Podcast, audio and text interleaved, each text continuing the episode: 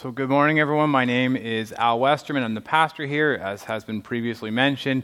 It's my birthday today, and if you like numbers, it's a prime number, and that kind of makes me happy. So, I'm, th- I'm 37 today. It's a, it's a joy to be able to privilege words. It's a joy and a privilege to be able to share with you this morning. And today I'm going to be sharing about a biblical view of wisdom and it's slightly different than the way that we typically view it. Who was the wisest person to have ever lived? Typically, the answer is Solomon, right? I mean, obviously, Jesus was wiser, but Jesus was also God. So, Solomon is usually considered to be the wisest person that wasn't also God. Now, it depends on how you define wisdom. So, Solomon is defined by the wisdom of the Old Testament, which was the Hebrew word chokmah. Fun word, right? Chokmah was usually described as wisdom, although it could be translated skill as well. And what we take this to mean is that Solomon was very skilled in terms of intellect. And as a scientist and as an author, he was exceptional. He studied trees, he studied animals, he studied weather patterns, he studied all these things, and he had insight into them, in them as no one else previously had. Furthermore, he had wealth that was and still is completely unprecedented. He was a designer and an architect. And again, it's unlike anything the world has ever seen. But is that how we define wisdom? Is that how the Bible defines wisdom? Isaiah 5:21 says, "Woe to you who are wise in your own eyes and prudent in your, their own sight." Isaiah, through the inspired word of God, cautions people to not consider themselves to be self-sufficient. In doing so, they would limit their potential of receiving from God. Paul in 1 Corinthians 8 1 says, Now we all possess knowledge, but knowledge puffs up while love builds up. And there are a lot of people walking around with puffed up chests and high views on themselves, and that's what the wisdom of this world can do. Now, from the worldly perspective that we have of being an author and a scientist, Solomon was extremely wise he had all that going really strong. But James, the New Testament author James, wants to clarify and biblically define wisdom. Wisdom is not necessarily your genetic predisposition. If you remember, before Solomon had actually received wisdom from God, David claims that Solomon was exceptionally wise. So here we have Solomon, who was born with and nurtured exceptional chokmah, this wisdom. He had all this potential, he had acquired all this knowledge, but that's not how James clarifies the wisdom from above. James clarifies it and defines it as evidenced by the fruit of a good life, by the relationships that you have, and by the peace that you bring. We're at Auburn Bible Chapel. We're in the middle of a series on James. It's called A Faith That Works. So turn with me to James, if you would. It should be right around page 978 if you're using a Pew Bible. Last week, Paul talked about the taming of the tongue earlier in James 3. And this is really just watching, like the thoughts that are birthed in your heart and what proceeds from your mouth. This week, James takes a shift from what we say to what we do, asking what are, is the fruit that's created by the actions that we take. So, to do this, we're going to look at James 3 13 to 18. Let's pray.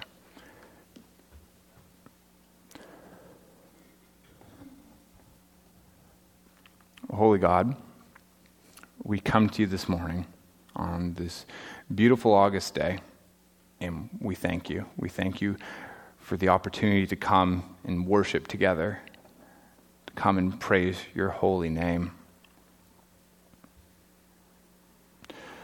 God, you are you're worthy of it all. And it's our joy to, in humility, come before you and hear what the Bible has to say about wisdom and how the Bible defines wisdom. And God, may we, may we receive not what I have, but what you have for all of us here this morning. Thank you, Lord. We pray this in your name. Amen. James 3, starting at 13. Who is wise and understanding among you? Let them show it by their good life, by deeds done in the humility that comes from wisdom. But if you harbor bitter envy and selfish ambition in your hearts, do not boast about it or deny the truth. Such wisdom does not come down from heaven, but is earthly, unspiritual, and demonic. For where you have envy and selfish ambition, there you will find disorder and every evil practice. But the wisdom that comes from heaven is first of all pure, then peace loving, considerate, submissive, full of mercy and good fruit, impartial and sincere. Peacemakers who sow in peace reap a harvest of righteousness. James here begins with a really interesting question. He asks, Who is wise and understanding among you? Basically, what he's asking here is who is legitimately walking the walk? If we continue to talk about Solomon, we've established that as a scientist, he was impressive. And as an author, he was quite profound. Proverbs is an exceptional book, and I'll even be referencing it later today. But did Solomon legitimately walk the walk? He was an intellectual, he knew a great many things, but did he put them into practice? Because that's what counts. And we know that he didn't. He had a lust for women and he had acquired many wives, and even many foreign wives. And they caused him to fall into idol worship. And they actually tempted him to be pulled away from the God that loved him. So, if wisdom is the fruit of your life, then Solomon had all of this potential, but did he live his life wisely? James asks, who is wise and understanding among you? And then he says this let him show it by their good life. Now, Solomon's life didn't end well, and many call Solomon the wisest person to have ever lived. But considering how James clarifies wisdom, I'm going to push back on this a little bit. Wisdom is evidenced by the fruit of our lives, and our lives should look different than the world around us. In the text here, James highlights two different streams that we can take.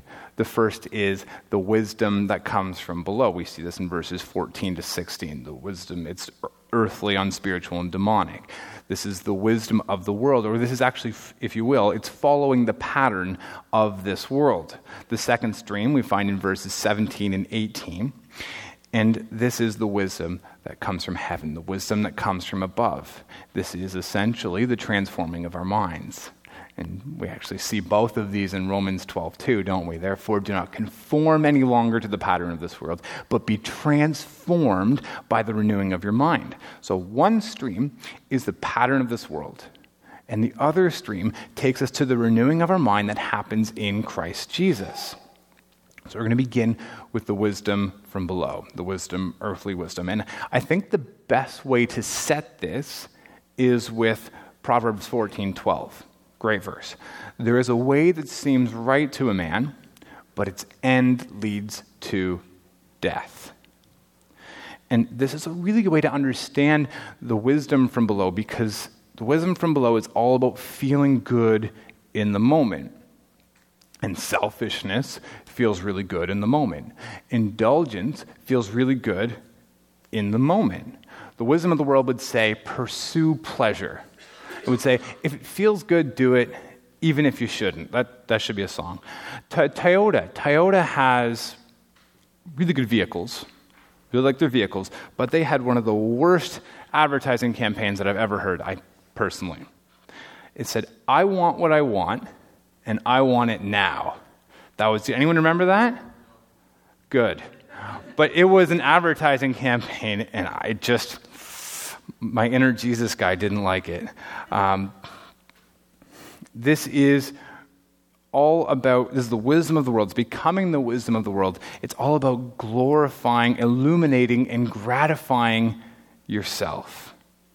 You took offense to that because you have a Toyota, didn't you? It's fine. I had a Toyota too. It was a good vehicle. Just bad advertising. If if we look at something like bullying, bullying is something that feels good in the moment. In the moment, it kind of feels good to assert dominance over someone. But if we continue to belittle people, what is the fruit of that? Well, eventually, people don't really want to be around you, and so the fruit of bullying is loneliness. We could also look at financial irresponsibility, doing as Toyota would suggest, wanting what you want and wanting it now just acting on your impulses.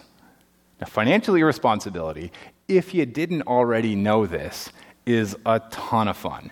It's a lot of fun to just blow money without regard for what's going to happen in the future. But what's the fruit of financial irresponsibility? It's poverty, it's struggle, it's strife, and all the po- problems that come along with going along with your impulsive moments of greed. And the same could be said for infidelity or intoxication. These are things that the world actually praises. And if not infidelity, then certainly promiscuity. The world praises these things and it says this is where you're going to find your fulfillment. But what is the actual fruit of these? It's brokenness, disappointment, despair, and emptiness. The first thing we notice that James mentions about earthly wisdom is that bitterness comes. Bitterness asks the question Do you know what they did to me? Do you know what they did to me? To the world, this is a wise question because it's guarding your heart. But the problem with the wisdom that comes from the world is that there's no chance of reconciliation or forgiveness. It's having a right to be offended and holding on to that right. Do you know what they did to me? James also talks about envy and jealousy, and I think we can kind of lump those together. They ask the question is it fair? Is it even? Is it square? This is what the wisdom of the world seeks for. Another one, and James actually lists it twice once in verse 14, another time in verse 16. It's selfish ambition. Now, selfish ambition asks, How does this benefit me? What do I get from that? And it focuses on yourself. It puts the spotlight on yourself and it tries to find fulfillment there. It's amazing when you think about it, isn't it? How many self help books there are, self promotion, all these books that are about yourself. Now, I'd like to let you guys in on a little secret. You weren't made for yourselves. So, to try to find fulfillment and satisfaction in yourself, it's sadly laughable. It's laughable to think that you could find fulfillment within yourself. Here's, here's another secret. if you want to know the secret to being miserable for your whole life, it's this. Ready? Focus on yourself. And if you can do that, if you can maintain just focusing on yourself, I promise you, you're well positioned to have a miserable life.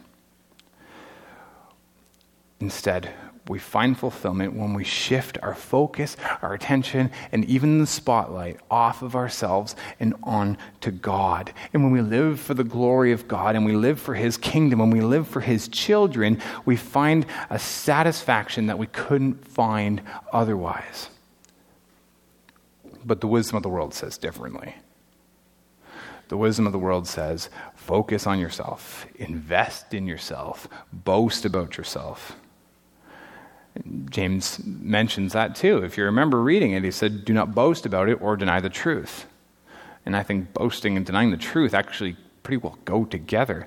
You hear people say these things I'm a self made man, Uh, I'm a self made millionaire. I'm a self made self, self, self, self, self. It's all about themselves. And in this, they're boasting, but they're also denying the truth. James wrote earlier, and Brian preached on it, that every good and perfect gift comes from above. Also, we're all members of community, and no one has gotten anywhere by themselves. It is by community that we're spurred forward. So, in making these proclamations of yourself, you are denying the truth. Focusing on yourself and being wise in your own eyes, they, these lead to security, insecurity. What's interesting is that the people that align with this, they'll actually listen to your ideas and they'll hear you out, but with one condition it has to line up with their opinion. They'll listen to your opinion if it lines up with theirs. One quote I heard that summarizes this really well. It's a, it's a pretty good anti wisdom wise stance. And it says that people don't actually want to hear your opinion, they want to hear their opinion coming out of your mouth. And for the people that are wise in their own eyes, it's very hard for them to hear opinions that are contrary to theirs. It's very hard for them to receive feedback, and they are constantly insisting on their own way.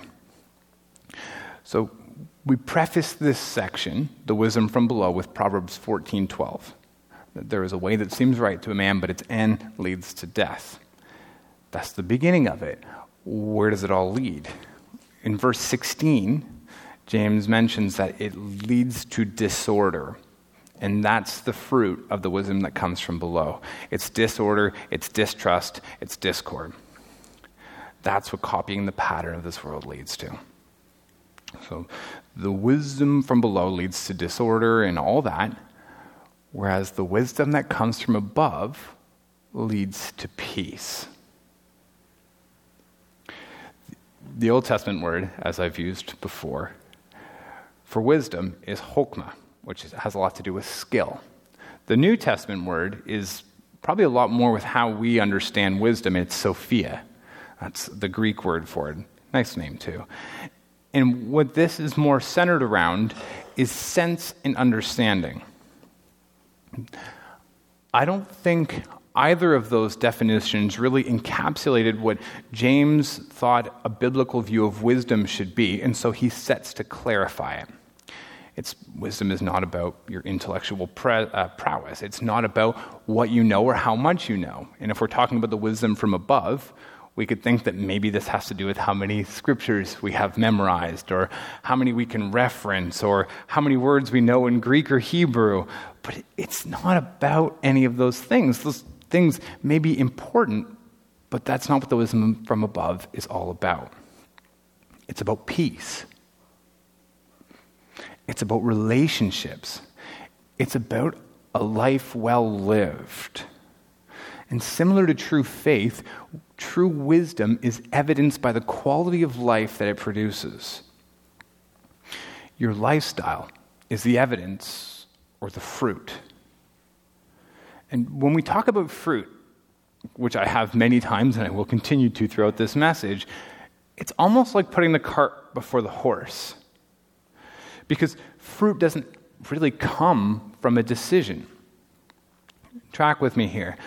The tree doesn't decide to produce fruit. Instead, it's the consequence of previous decisions. A seed is planted, and then it's continually connected with streams of living water. And then it continues to grow and grow and grow. Fruit, then, is the inevitable product in our lives, the inevitable fruit of connection with God is good relationships and a rich life. When we talk about fruit, we're talking about outcome, but we have to understand that this came from a decision of saying yes to Jesus and to be continually connected to Him. The wisdom from above is birthed by and continually accessed by humility. That's a very important thought. A powerful way to preface the wisdom from above comes from Proverbs 3 5 to 13. Trust in the Lord with all your heart and lean not on your own understanding. In all your ways, submit to him, and he will make your path straight. Do not be wise in your own eyes. Fear the Lord and shun evil. This will bring health to your body and nourishment to your bones. Honor the Lord with your wealth, with the first fruits of all your crops. Then your barns will be filled to overflowing, and your vats will brim over with new wine. My son, do not despise the Lord's discipline. Do not resent his rebuke, because the Lord disciplines those whom he loves. As a father, the son he delights in. Blessed are those who find wisdom those who gain understanding. Now, there are a lot of really good thoughts in those verses. And Proverbs 3, 5, and 6 are extremely popular. Here we see that not leaning on our own understanding, or better said differently, not believing in your own sufficiency, but rather in all of your ways, submitting to Him, He makes your path straight. He then says the same thing as Isaiah to not be wise in your own eyes. There's a humility that's necessary here. And then he goes on to say the fruit or the benefits that come with living life this way. And it's health for your body and wealth. He says that your barns and your vats and your vineyards will all overflow. He said, God will bless you in what you're doing when, in humility and submission, you do things His way. Now, maybe this is hard to visualize, so I'll use a, metaphor to illustrate. I'll use one that James has used a couple times throughout the book, and it's that of a horse. A wild horse is going around pretty well, doing things on his own, living his own life, living for his own purpose. But there's a process that takes place when a horse becomes tamed. We call the horse being the, t- the process being broken, right? It's being broken to be fixed, or it's being broken to be made whole. But essentially, what happens during this process with the horse is that the horse comes to the end of its own will. It comes to the end of its own self. And instead of living for the horse's own selfish desires, it enters into its master's business. Comes into agreement with what the master has for him and aligns himself with the purpose of the master. What happens next is that the horse enters into an adventure the horse got to adventure with the master and see things it would have never seen. It gets to experience things that it would have never been able to experience. The horse is able to live into a purpose that it could have never understood otherwise. By submitting in humility to the master's will, the horse is granted a much richer life. For us, when we recognize that what God has for us is infinitely greater and better than what we have for ourselves, we have the potential to enter into something greater. God has a purpose for our lives, and He has an adventure for our lives that, in humility, we get to enter into. The wisdom from above is birthed and continually accessed by humility in verse 17, we see that James begins to list what the wisdom from above looks like. I don't know about you, but I was very surprised when I read this list. It didn't align with my view of wisdom, it didn't align with how I considered wisdom to be. It just seems a little off, doesn't it? It seems a bit odd, but he says the wisdom that comes from above is first of all pure. Now, that word first of all is the word protos, and I'm not going to say many more words in Greek and Hebrew today, but that word is the same word to which we get prototype.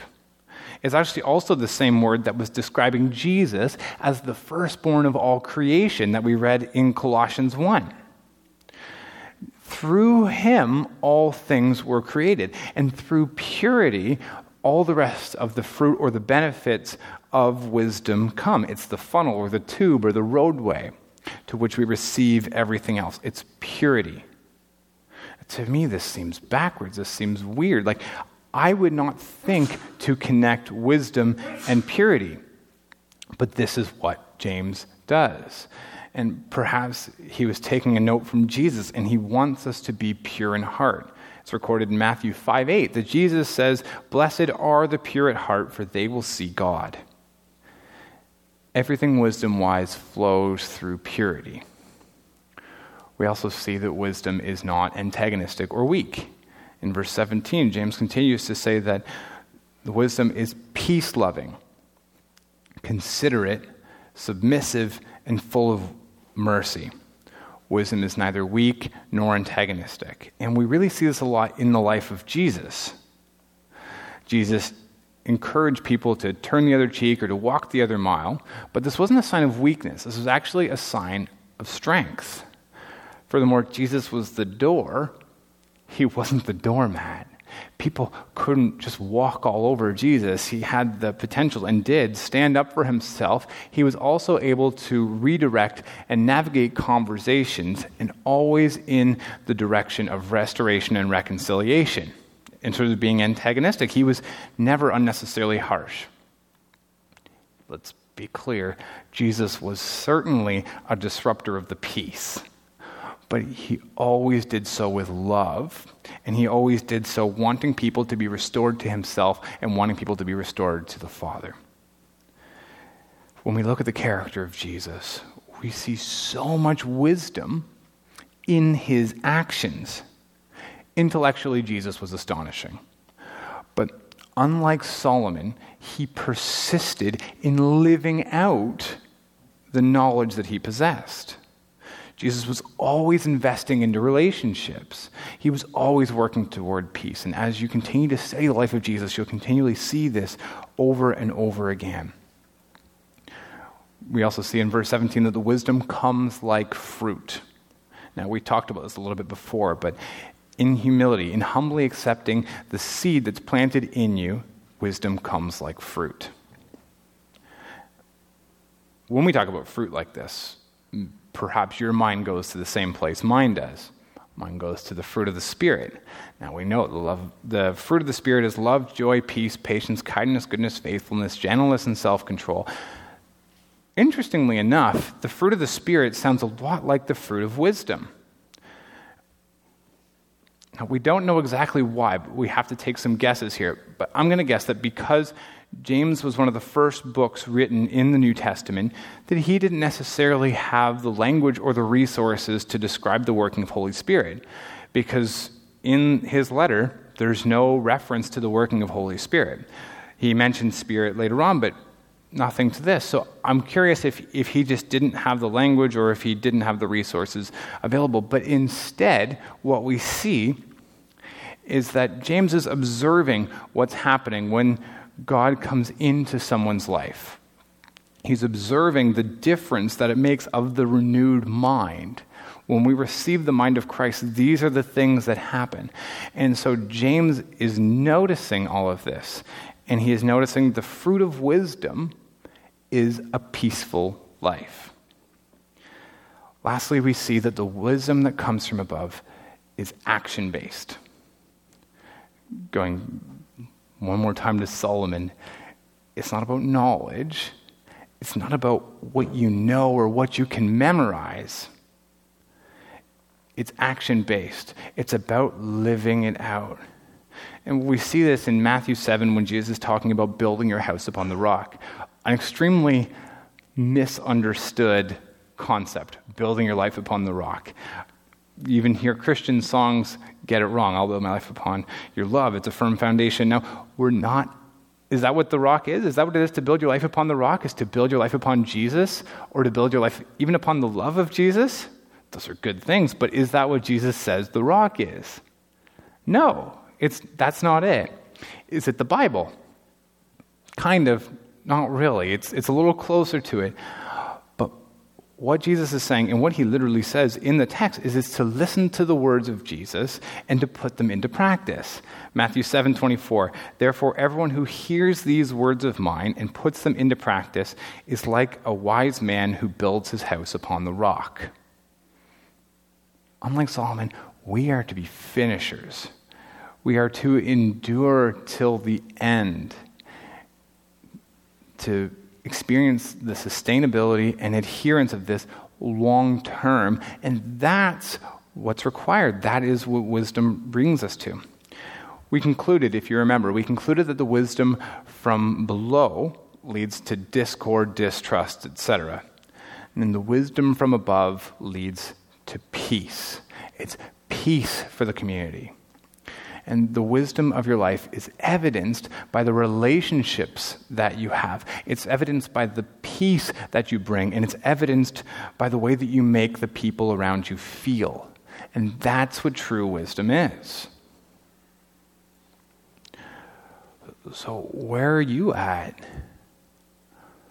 What is the fruit of your life? What is it saying about the fruit of your life, about what you're connected to, who you're connected to? How are the relationships? How is the peace in your life?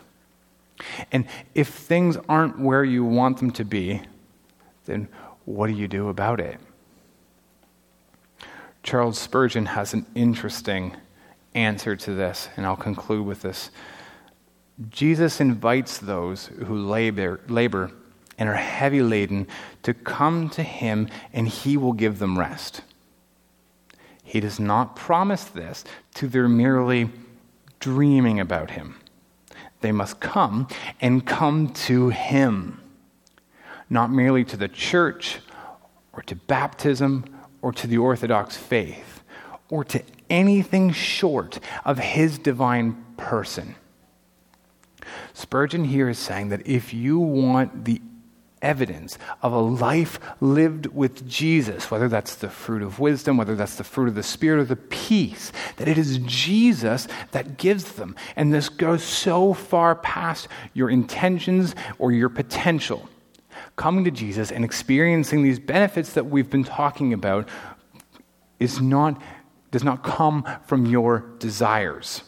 This isn't even about going to church. Although meeting together is necessary, it's not sufficient. This isn't about baptism. This isn't about identifying yourself as a believer. This isn't even about Orthodox faith or Orthodox theology. It's not about having proper understanding. Again, all of those things are important, but they fall short of the ultimate goal all of these things, it all leads and points to being with our Creator. It comes to meeting with Him. In doing so, we gain access to peace, we gain access to love, we gain access to kindness. All of this is found in nothing short than the divine person of Jesus Christ and meeting with Him. And Father God,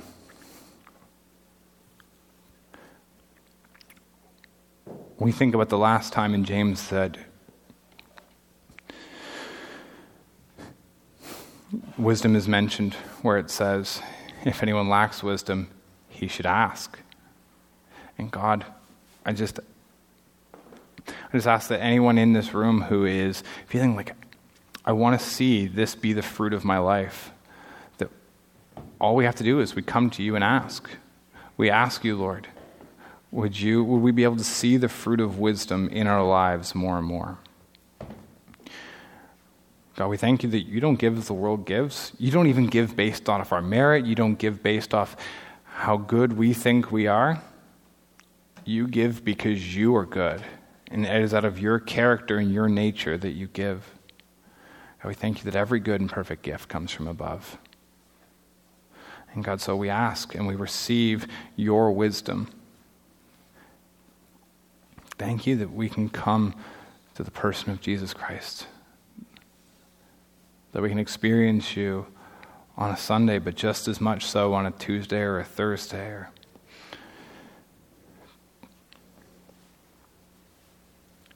Thank you, Lord, that you have not abandoned us, you've not left us as orphans, but that you said that you would come to us. Yeah. We pray all this in your name. Amen.